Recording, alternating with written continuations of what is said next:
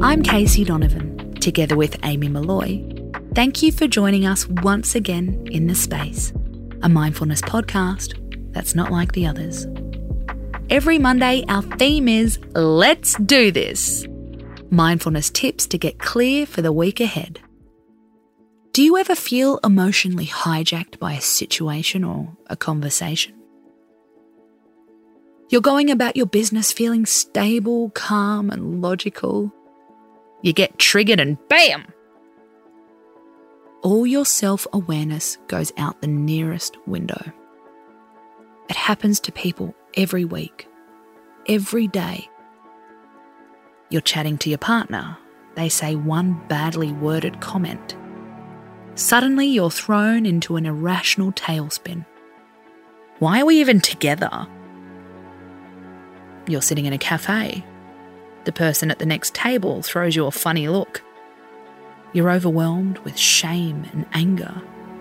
You don't even stop to question what's behind it. Perhaps they're just looking out the window.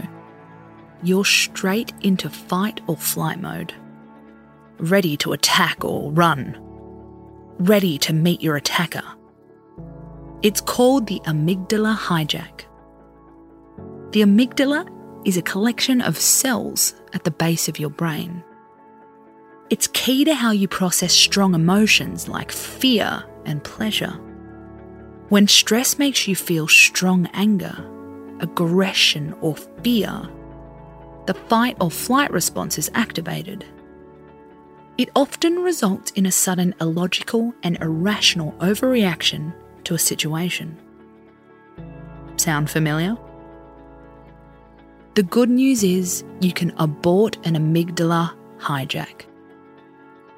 This is according to Daniel Goleman, author of the book Emotional Intelligence, who shared a tip on the Armchair Expert podcast. The trick is used by Navy SEALs before operations. He also teaches it to frontline medical workers. When you feel emotionally triggered, stop and try this.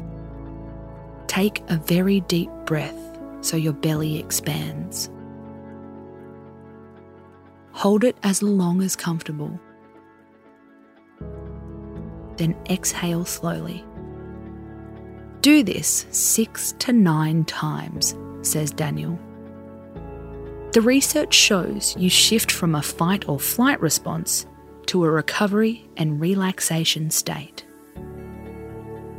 It's something you can do on the spot. It won't change the situation, but it can change how you react to it.